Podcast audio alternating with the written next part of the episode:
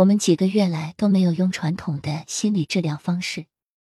见面之后，我们会聊几分钟上周的内容，接着很快就进行催眠回溯。不论是基于记起了重大的创伤，或基于卸下压抑的过程，凯瑟琳真的收到了疗效。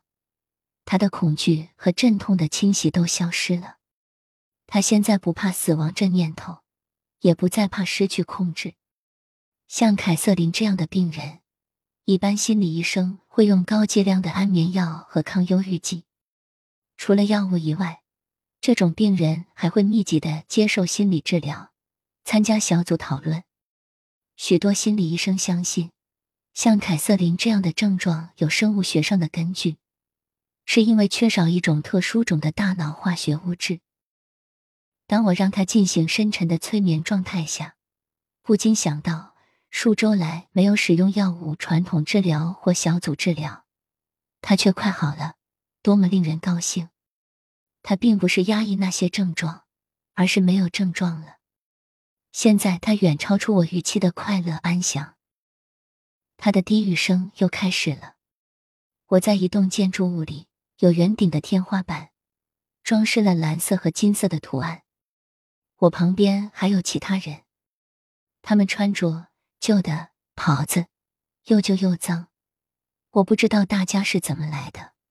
房间里有很多雕像，有立在石座上的。在房间一端有个大型的金身立像，有翅膀，看起来很邪恶。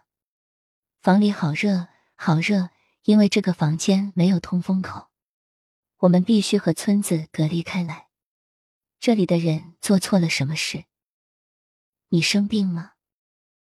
是的，我们都病了。我不知道我们得的是什么病，但我们脱皮脱得很厉害。天暗下来了，我觉得很冷，空气很干，很炙热。我们不能回村里去，我们得留下来。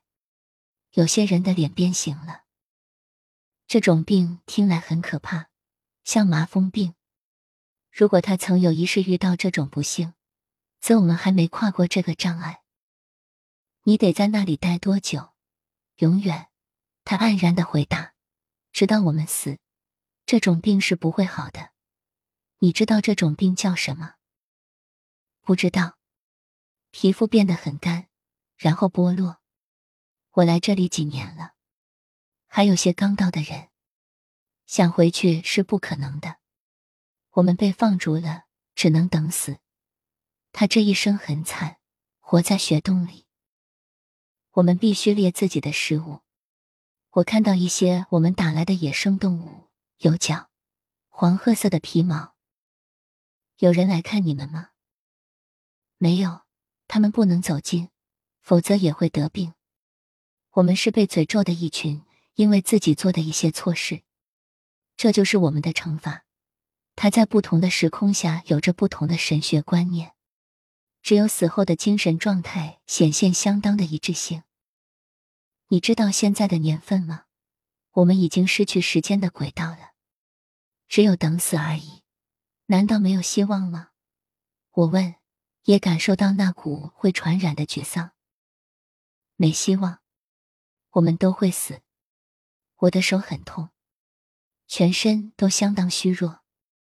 我老了，很难移动半寸。要是完全不能动了怎么办？会被抬到另一个洞穴，丢在那里等死。他们怎么处理死者呢？把洞口封起来。他们会在人死前就把洞口封住吗？我在找寻他害怕封闭空间的线索。我不知道，没去过那里。我在有人的这个房间，好热。我抵在墙边，就躺在那儿。这房间是做什么用的？用来祷告，有许多神像。热死了。我让他前进些时间。我看到一些白色的东西，白色阁顶。他们在搬运某个人。是你吗？我不知道。我很欢迎死神降临。身上实在太痛了。凯瑟琳脸部扭曲，并流汗。我带他到他死去的那一天，他仍在喘息。很难呼吸吗？我问。是的，这里好热，好热，又黑，我什么也看不到，也动不了。他在那个又黑又热的洞里，独自一人，动弹不得，等死。洞口已经封死了，他又害怕又悲惨，呼吸变得快而不规则。他终于死了，结束了这痛苦的一生。我觉得很轻，好像整个人浮起来了。这里很亮，感觉很好。你还痛吗？不，他停下来。我等着大师出现，但相反的，他没有在上面停留多久。我很快的降下来，又要到某个身体里去了。他似乎和我一样惊讶。我看到建筑物，有圆柱的建筑。这里有好多建筑物。我们在室外，周围有树，是橄榄树，很美。我们在看什么东西？人们戴着奇形怪状的面具，遮住他们的脸。